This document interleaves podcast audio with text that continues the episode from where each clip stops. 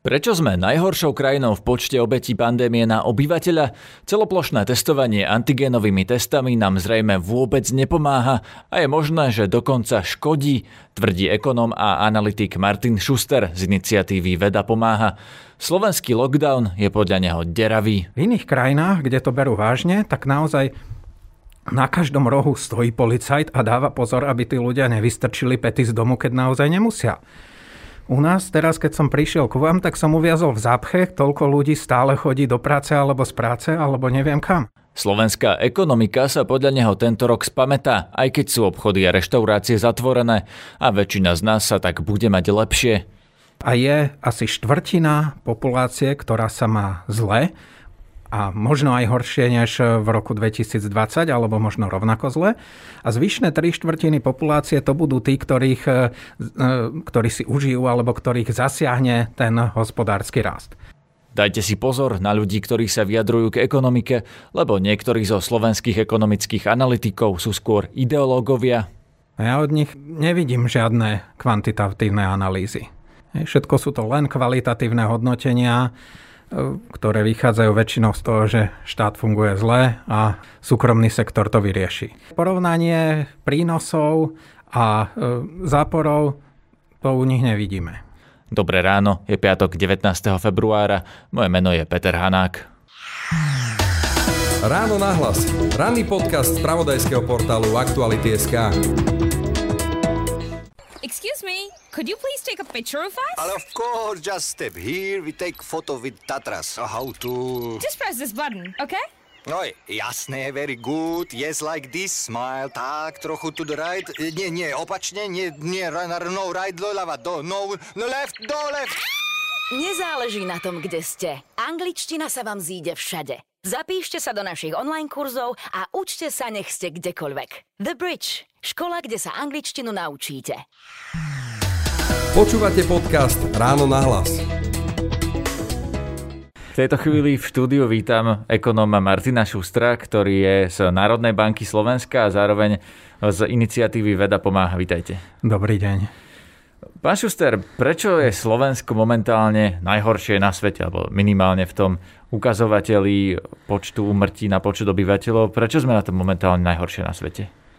Uh, úprimná odpoveď by bola, že neviem a možno nikto nevie. Keby sme naozaj dobre vedeli, že prečo sa nám to stalo, tak by sme snad neboli dopustili, že sme sa do tejto situácie dostali.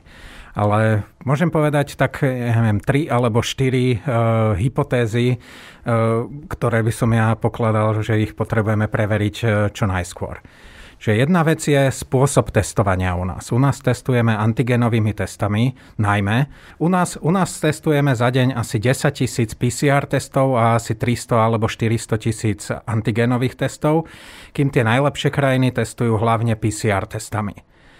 A teraz samotné antigenové testy, na nich nie je možno nič zlé, keď sa používajú tak, ako sa majú použiť. Čiže buď sa majú použiť na testovanie ľudí s príznakmi, aby sme ich vedeli odlíšiť v tom čase, keď ich testujeme, alebo naozaj krátkodobo, na jedno podujatie, na jeden deň alebo na niekoľko hodín. A ten spôsob, ako ich my používame, dáva ľuďom pocit falošného bezpečia sa nám každý deň otestuje 300 alebo 400 tisíc ľudí, z ktorých niekoľko tisíc odchytíme ako pozitívnych, ale niekoľko tisíc, ktorí sú tiež pozitívni, len ich tými antigenovými testami nezachytíme. Tí s pocitom falošného bezpečia chodia ďalej po svete a šíria infekciu ďalej. Počkajte, to znamená, že keď e, toto, čo Igor Matovič, premiér, e, vydáva za atomovú zbraň proti koronavírusu, e, vy, vy tvrdíte, že to je vlastne to, čo nám spôsobuje to, že sme najhorší na svete? Ja si myslím, že to prispieva. Ej, teraz e, nechcel by som to zvaliť na premiéra, lebo e, keď sme začínali s antigenovými testami, keď sa robilo prvé testovanie v oktobri, vtedy to naozaj vyzeralo byť dobrý nápad a aj mne sa veľmi páčil. No lebo Igor Matovič e, ukazoval e, ten graf, na ktorom e, tá krivka padala dole po testovaní. Tá, tá krivka padala dole po testovaní, pretože sa prestalo testovať dva týždne po prvých plošných testovaniach, takže to je ešte horší prípad. No. Ale medzi tým od oktobra prešli 3 mesiace času a vidíme, že antigenové testovanie nám nepomáha a je dosť možné, že nám možno aj škodí tým, že dávame ľuďom falošnú informáciu o tom, že sú negatívni a oni pritom môžu byť prenášačmi toho vírusu. Čiže to je, to je jeden dôvod. Druhý dôvod, ktorý sa zdá, že e, sa nám tu už úplne rozšírila anglická verzia vírusu B117, ktorá je aj infekčnejšia, aj e, zdá sa, že smrteľnejšia. Než no dobré, ale tá sa pôvodný. rozšírila aj v iných krajinách, čiže ak sme my e, horší ako oni, to znamená, že neviem, iné krajiny to, niečo robia asi lepšie. To, to nevieme celkom povedať, ako veľmi sa to rozšírilo v iných krajinách a aj u nás máme vlastne len jeden bod, keď sa to testovalo, kde vtedy sme mali asi 80% Slovenska už, e, alebo 80% testovaných ľudí malo anglickú verziu vírusu, ktorý vieme, že sa šíri rýchlejšie. Ako je to v iných krajinách, nevieme celkom. No tak minimálne v Británii. Ej, vieme, že v Británii alebo v Írsku je, je to tiež podobne. No. no ale čo robia oni lepšie ako my tým, že my sme teda horší Dobre. ako oni? v tejto situácii medzi tými najhoršími krajinami, kde už nepomáhajú veci ako trasovania a individuálne karantény, tak tam pomáha naozaj len lockdown. A to je tá tretia špecifická vec u nás na Slovensku, že u nás ten lockdown je taký veľmi, veľmi slabý. Na všetko máte výnimku. Úplne na akúkoľvek aktivitu, ktorú by ste chceli robiť, tak si nájdete e, v tých pravidlách výnimku. Že idem, na, ja neviem, do prírody e, za individuálnou rekreáciou. Kamkoľvek idete, tak poviete buď, že idem do prírody, alebo idem pracovať, idem na brigádu, idem do lekárne, idem si zabezpečiť nevyhnutné potreby, idem do potravín. V zásade hoci kam môžem ísť a nejako to zdôvodniť. A keby, keby len to, ale ďalšia vec je, že sa to strašne malo vymáha. V iných krajinách, kde to berú vážne, tak naozaj na každom rohu stojí policajt a dáva pozor, aby tí ľudia nevystrčili pety z domu, keď naozaj nemusia.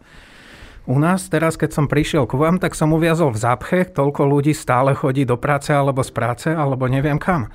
E, tých pokút, ktoré e, naša policia dala za nedodržiavanie pravidiel, je niekoľko tisíc.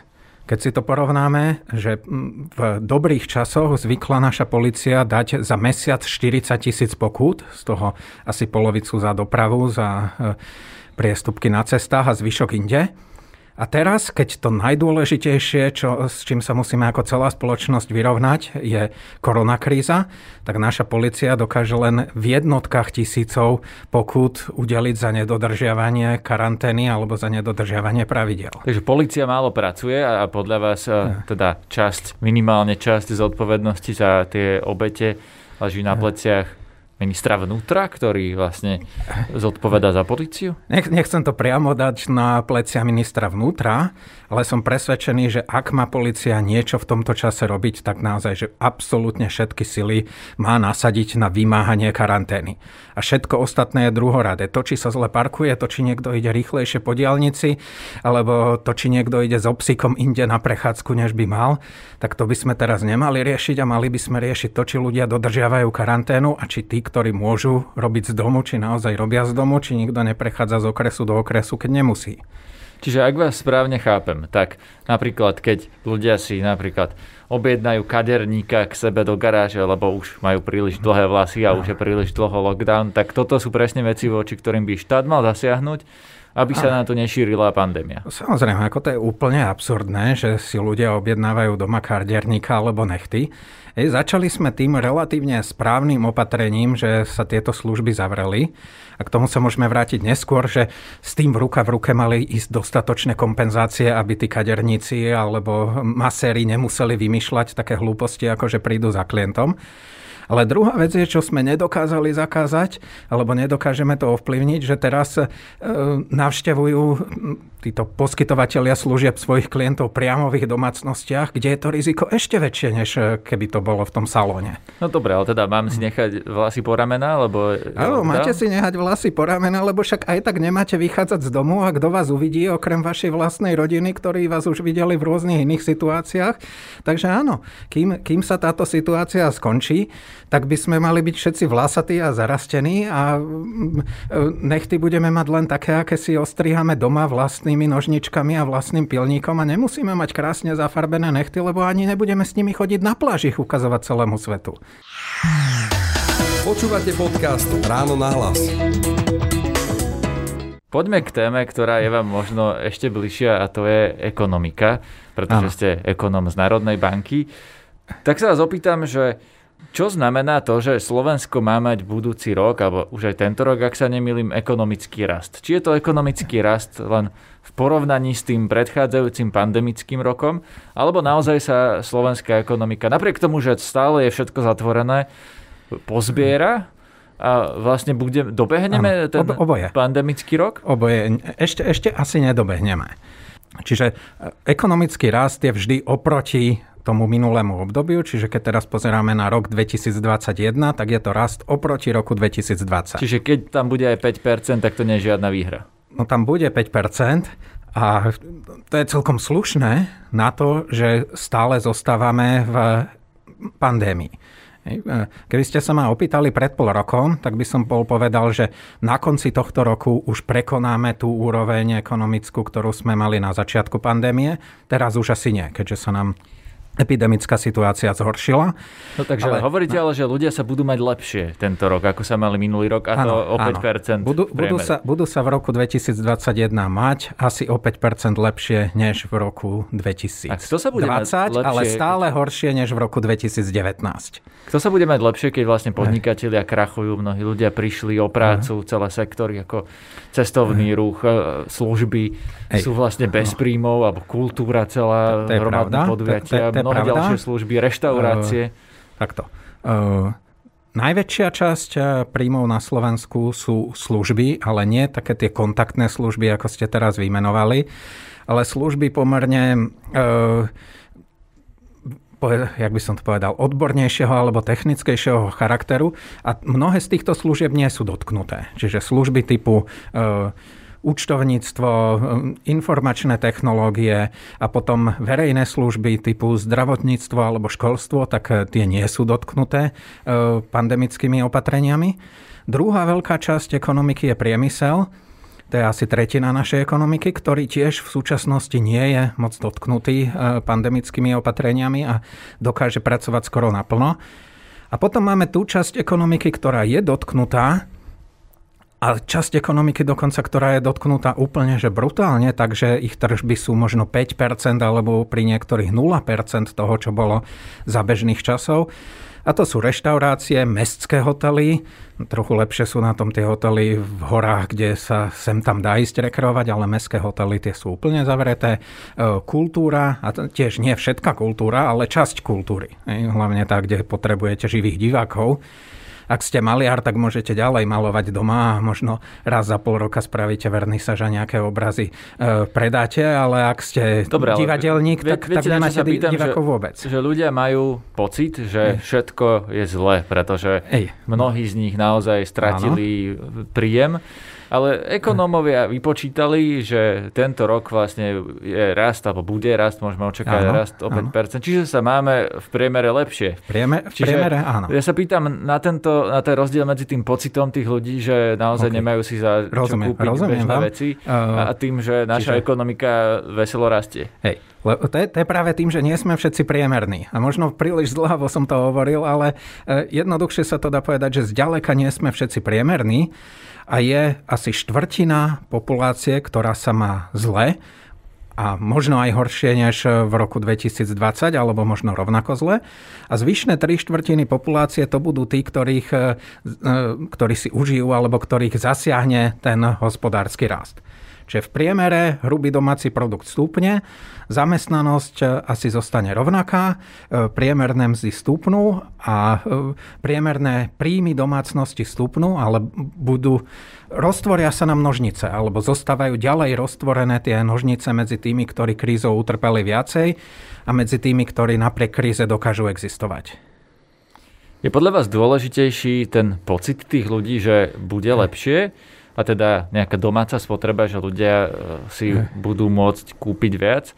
Alebo je pre nás jednoducho dôležitejšie, čo sa deje v Nemecku? Že aká je e, situácia s pandémiou tam, či tam budú ľudia kupovať naše auta?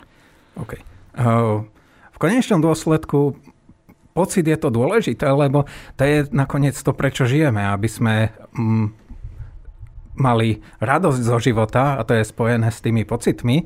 Ale keď sa vrátime k tým tvrdým číslam, ak pod pocitmi myslíte to, že aká je spotrebiteľská dôvera a ako sa teda zmení e, dopyt spotrebiteľov, tak ten bol na Slovensku prekvapivo dobrý počas celej krízy. A tie hlavné šoky prichádzajú zo zahraničia, kde sa znížil zahraničný dopyt. A potom sú to tie obmedzenia, Čiže ktoré objektívne zabraňujú ľuďom Slováci pracovať. nakupujú rovnako aj počas pandémie, bez toho, aby sa prejavili no, tie obmedzenia, že vlastne ano, niektorí ano. ľudia nemajú príjem. Ako v, tom, v tomto treba povedať, že slovenská domáca spotreba je možno až prekvapivo veľmi dobrá. Nehovorím, že nakupujú ľudia rovnako, ale v pomere k príjmom nakupujú rovnako ako predtým. Čiže e, nákupy sa znížili len o toľko, koľko poklesli príjmy, kým v mnohých iných krajinách tá domáca spotreba poklesla výrazne viac. Počúvate podcast Ráno na hlas. Poďme ešte na ďalšiu tému, ktorú s vami chcem prebrať a to je to, že v čom je rozdiel medzi takouto debatou o ekonomii, ktorú máme na Slovensku a tou, ktorá je na západe. Lebo viem, že vy ste Hej. študovali v Amerike, čiže Áno. vnímate asi trochu širší kontext ako len Slovensko. Kde je ten rozdiel? V čom napríklad Slováci veria niečomu, čo je vedecky vyvrátiteľné, alebo možno už inde vyvrátené a považované za nejak, nejaký mýtus. Tu by sme možno mali rozšíriť eh, akademickú eh, ekonómiu a politickú ekonómiu. A teraz pod politickou ekonómiou nemyslím to eh, politické, kde je to akoby zlé slovo, ale politická ekonomia v tom zmysle, že je to ekonomická debata o hospodárskych politikách. A Akademická ekonomia u nás je častokrát na podobnej úrovni ako všade v zahraničí, kde sa bavíme o tom, že sú nastavené nejaké modely, modely majú hypotézy, no, hypotézy tu vám budem ale oponovať, lebo ja keď som sa o tomto rozprával s inými ekonomami, tak mi vlastne povedali, že Slovenská ekonomická spoločnosť, ktorej aj vy ste boli, pokiaľ viem, šéfom, Áno. spravila štúdiu, alebo teda taký, takú nejakú, taký nejaký výskum alebo prieskum, že zo 600 slovenských akademických ekonomov 500 nemá žiadne publikácie. Čiže to by som nepovedal, že to funguje tak ako na západe, lebo tam, keď ste akademický ekonom, musíte mať akademické publikácie a to ešte v významných časopisoch? Pra, pra, pravda je, že z našich asi 1500 eh, ekonómov, ktorí sú na vysokých školách a ktorí by mali publikovať, tak eh, asi tisíc nemá publikácie eh, v tých lepších zahraničných časopisoch, čo sa dostávajú do indexov. Áno. Ale to neznamená, že sa moc líšime od zahraničia, len to možno inak nazývame. Hej, u nás každého chceme nazývať docent alebo profesor, kde by mal robiť vlastný ekonomický výskum. V zahraničí máte e, vysoké školy, ktoré produkujú tých účtovníkov alebo marketingových manažerov, hej, profesionálov, ktorí musia vyštudovať ekonómiu, ale neznamená to, že ich učitelia musia byť špičkoví výskumníci. Čiže tam len musíme odlišiť medzi výskumnými vysokými školami a vzdelávacími vysokými školami. Chápem, prepačte, aby sme sa vlastne nezamotali teraz do debaty o školstve, lebo to je áno, úplne iná otázka. Ja skôr chcem smerovať k tomu, že vďaka tomu, že tí, títo akademickí ekonomovia na Slovensku sa presadzujú menej napríklad v médiách, tak e, sa viac presadzujú tí neakademickí, Hej. tí napríklad z rôznych e, mimovládnych organizácií áno. alebo think tankov alebo tak. A tým pádom v tom mainstreame, možno, aspoň ja to tak vnímam, sú možno nejaké mýty, ano. ktorým ľudia veria, že toto je nejaká ekonomická pravda, alebo že to, tak toto funguje ale v skutočnosti to veda, ekonomická veda, lebo to je predsa veda, dokáže vyvrátiť. Máte na mysli niečo také? Lebo viete ta, tak áno, ale možno inak by som je? to povedal, že v diskusiách o hospodárskej politike prevládajú ideologické prístupy alebo zjednodušené prístupy, miesto toho, aby sme sa pozerali na rozhodovanie založené na faktoch, kde viac menej všetky tie dôležité hospodárske otázky sa dá, dajú formulovať tak, že ich vieme vyčísliť. Hej. Po, poviem príklad. E, zvýšenie minimálnej mzdy a máte jeden tábor, ktorý hovorí, že to zvýši príjmy zamestnancov a druhý tábor, ktorý hovorí, že to e, zvýši nezamestnanosť. A keď zostaneme len pri tom, že áno, zvýši to nezamestnanosť, alebo áno, zvýši to mzdy, tak oba tábory budú mať pravdu. Ale otázka je, že o koľko sa zvýšia mzdy a o koľko sa zvýši nezamestnanosť a potom sa môžeme pozrieť na to, že či nám to stojí za to.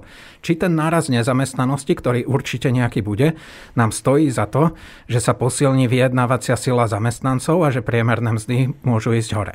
No a keďže ekonomia je exaktná veda o číslach, tak stojí alebo nestojí to za to?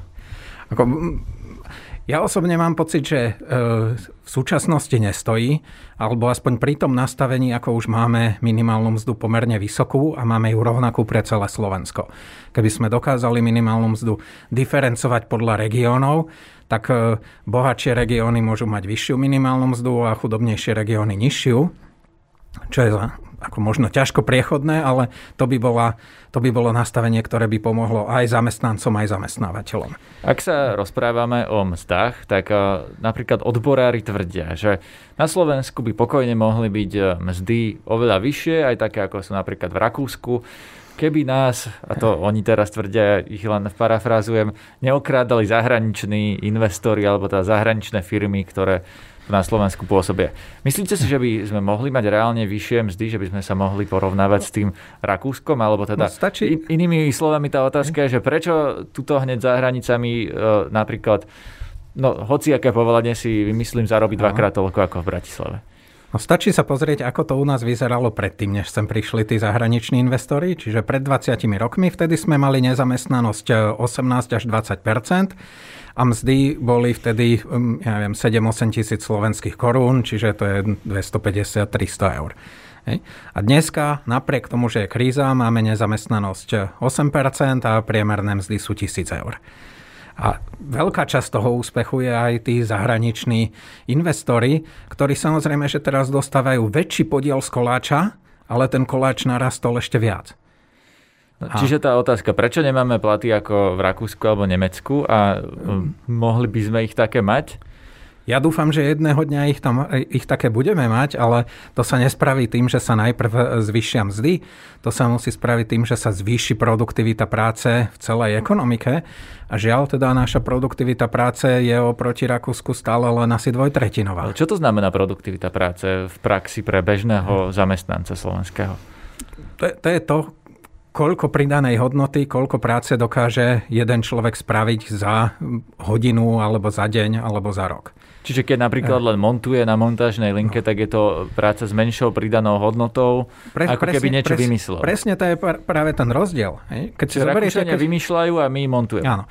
Keď si zoberiete individuálneho človeka, tak Slováci asi nie sú o nič menej šikovní ako Nemci alebo Rakúšania. A keď si zoberiete povedzme automobilku, kde pri tom výrobnom páse e, sú slovenské fabriky rovnako dobré alebo niekedy aj lepšie ako fabriky rovnakej spoločnosti v Nemecku, ale rozdiel je v tom, že u nás sú tie práce, kde sa montuje a kde už pridaná hodnota na zamestnanca je relatívne nízka, kým v Nemecku sú tie časti, kde sa robí dizajn, kde sa robí výskum a potom na konci toho reťazca, kde sa robí marketing a predaj. A to sú tie časti, kde sú najvyššie pridané hodnoty na zamestnanca a tie u nás nemáme.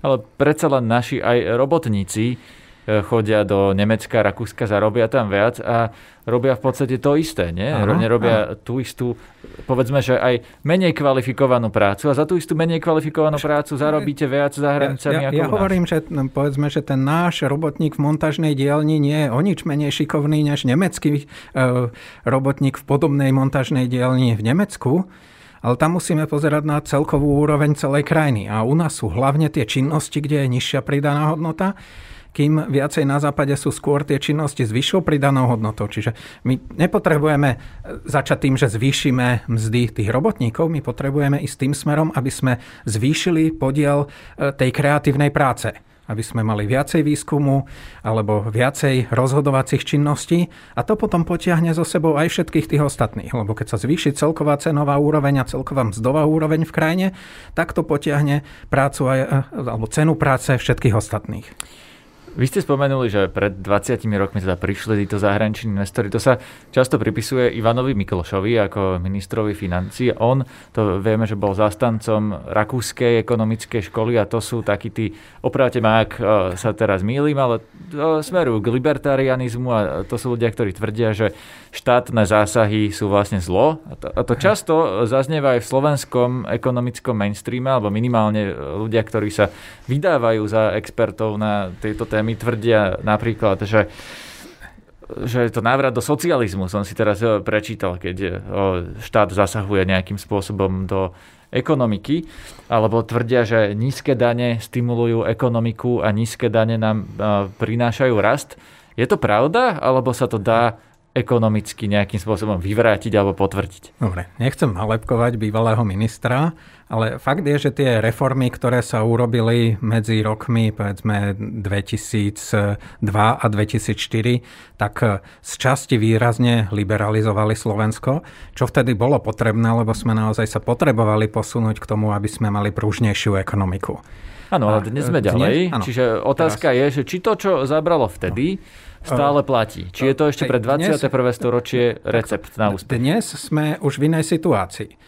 E, vtedy sme boli, povedzme, e, niečo viac ako jedna tretina výkonnosti Európskej únie a tie kroky, ktoré sa dali spraviť vtedy, tak tie sa už spravili. Dnes sme asi na dvoch tretinách Európskej únie, čo sa týka produktivity alebo životnej úrovne, a, e, alebo nie celej Európskej únie, ale tých krajín, ktoré chceme dobehnúť.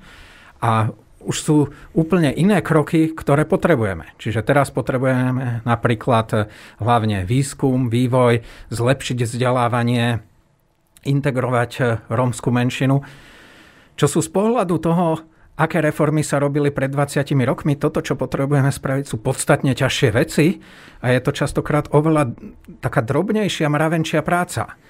Keď vtedy sa dali niektoré reformy spraviť tým, že sa zmenili zákony a bolo vybavené, dnes väčšina tých reforiem, ktoré potrebujeme spraviť, nie je len o zmene zákonov, ale je aj o tom, že potom treba ísť e, v školách alebo v rómskych osadách a dosiahnuť individuálnu zmenu správania jednotlivých ľudí. Rozumiem, ale to sme odbočili vlastne k tomu, k nejakej štruktúrálnej zmene. Ja sa pýtam skôr na tú prevládajúcu ideológiu v tej diskusii. Že naozaj, a teraz odosobníme sa od e, osobnosti Ivana Mikloša, ale zostaneme pri tých myšlienkach. Že myšlienky, ktoré presadzoval, mnohí doteraz tomu veria, lebo on naozaj úspel, povedzme, že e, má ten imidž, že zlepšil e, slovenskú ekonomiku. A ja sa pýtam, že či tie myšlienky sú ešte stále dnes platné. Pozrite, asi drvivá väčšina ekonomov súhlasí s tým, že čím menej e, vládnych zásahov do ekonomiky, tým lepšie. A ak chceme, aby štát zasahoval do ekonomiky, tak sa to musí nejako zdôvodniť. Ale zase pri dnešnom pomerne komplexnom svete nájdete zdôvodnenie na zásah do ekonomiky v množstve prípadov. A čím je ten e, svet komplexnejší, tak tým menej sa môžeme spoliehať na to, že e, interakcie medzi jednotlivými ľuďmi povedú k úplne optimálnym výsledkom. A potom je naozaj jak som na začiatku hovoril, že to nie je o tom, že jedna strana hovorí, že toto pomôže zlepšiť a toto nepomôže zlepšiť, ale potrebujeme vyčísliť. Potrebujeme mať numerické odhady, že koľko nejaká politika stojí a aké budú prínosy. A to už nie je pravicová alebo lavicová vec, to je naozaj častokrát technokratická vec. Že porovnáme čísla a vidíme, že či po sčítaní je to plus alebo mínus. Dobre, tak poďme na to technokraticky. Máme napríklad dlhovú brzdu. Ej. Hovorí sa z jednej strany o šetrení, z druhej o tom, že by sme mali teda znižovať dlh alebo minimálne nemať ho pri vysoký, ale sú ekonomovia, ktorí na základe čísel tvrdia, že napríklad zadlžovanie môže byť aj dobrá vec. Súhlasíte s tým? Zadlžovanie samé o sebe nie je dobrá vec. Je v celku preukázané, že dlhodobo vysoká úroveň dlhu spomaluje ekonomický rast.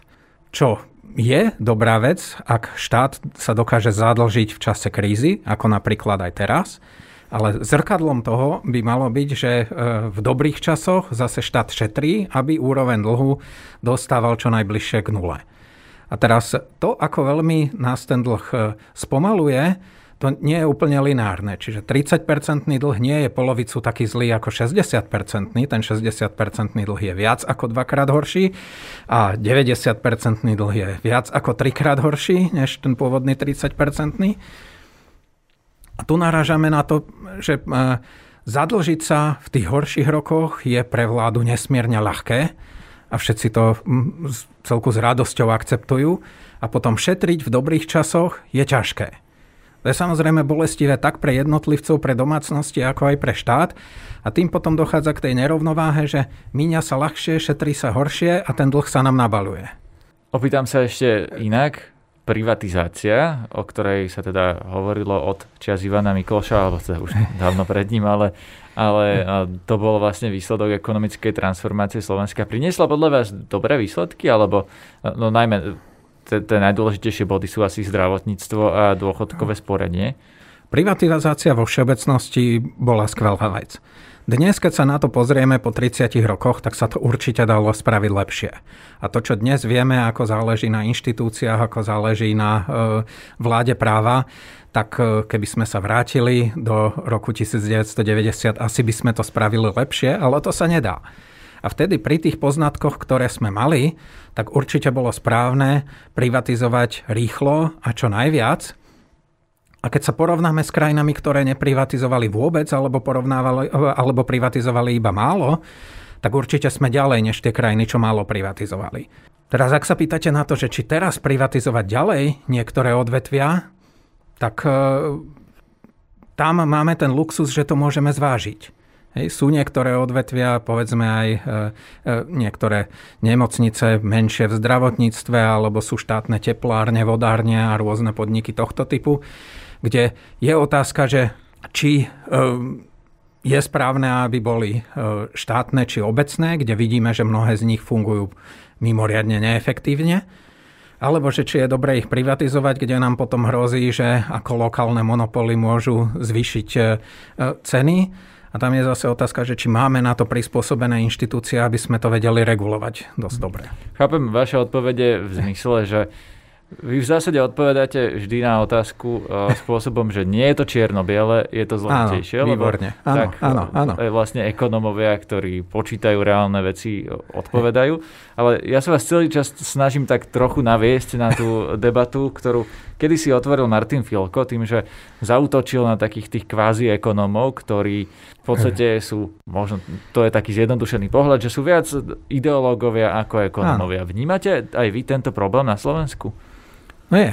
Hej, ale ako, ako do mňa očakávate čierno-bielú odpoveď, tak nedám vám čierno-bielú odpoveď. A podľa mňa každú situáciu treba posúdiť. A to, že sú stále vo verejnej debate e, e, ľudia, pomerne vplyvní ľudia, ktorí na každé majú jednoznačnú odpoveď, napríklad typu, že štát je zlý a treba čo najviac privatizovať, tak to podľa mňa verejnej debate škodí. Takisto ako je škodia tí ľudia z opačného spektra, ktorí hovoria, že všetci podnikatelia kradnú a že všetko treba regulovať. Kto je podľa vás taký dominantný hlas, ktorý tvrdí to takéto niečo čierno-biele?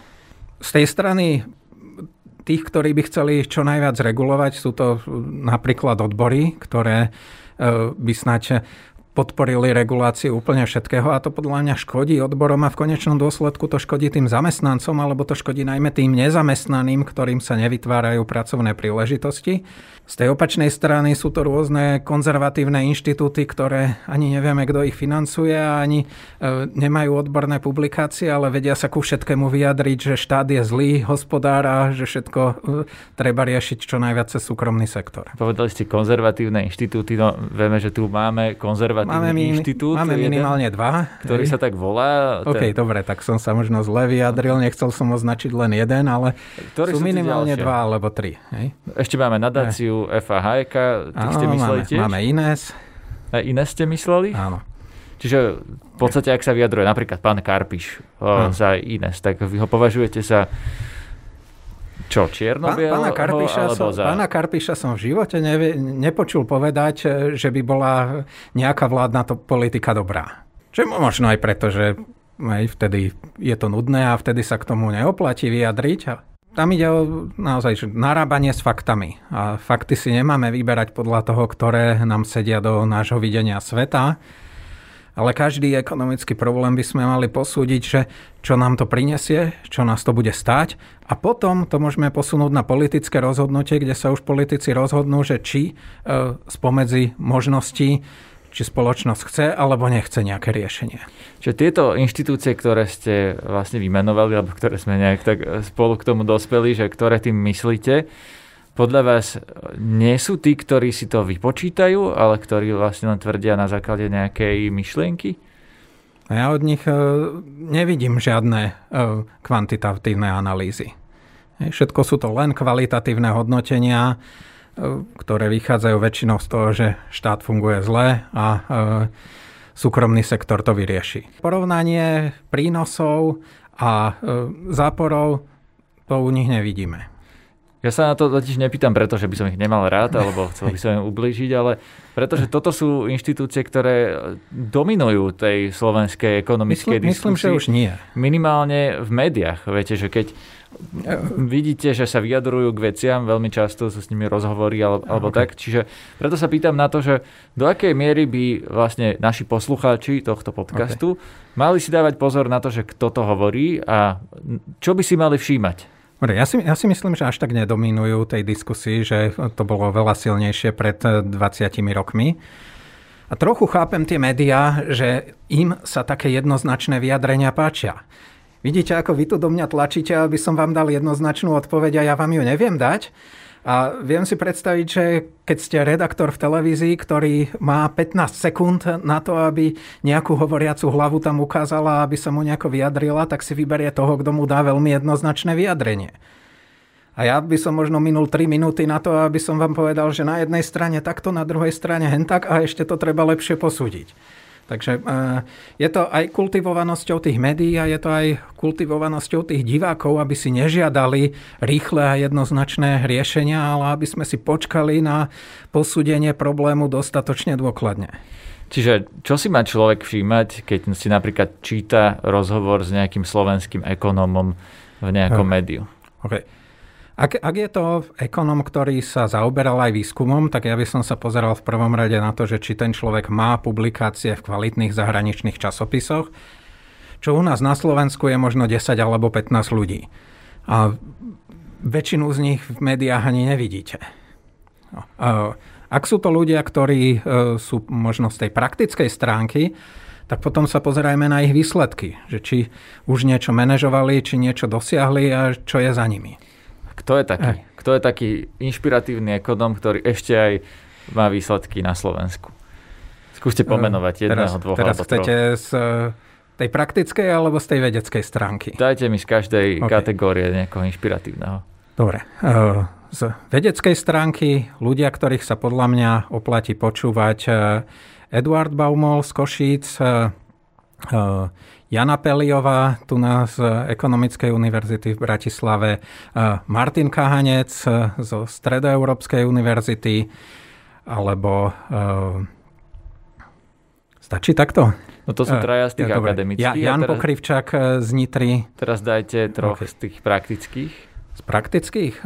Podľa mňa úplne najpraktickejší ekonóm na Slovensku je Ludo Odor ktorému sa už podarilo rozbehnúť tri inštitúcie alebo tri inštitúty s pomerne významným pozitívnym dosahom na e, slovenskú ekonómiu e, alebo aj na tvorbu hospodárskej politiky. E, ďalší človek vyslovene praktického charakteru, ale trochu aj s akademickým pozadím je Mišo Horvát.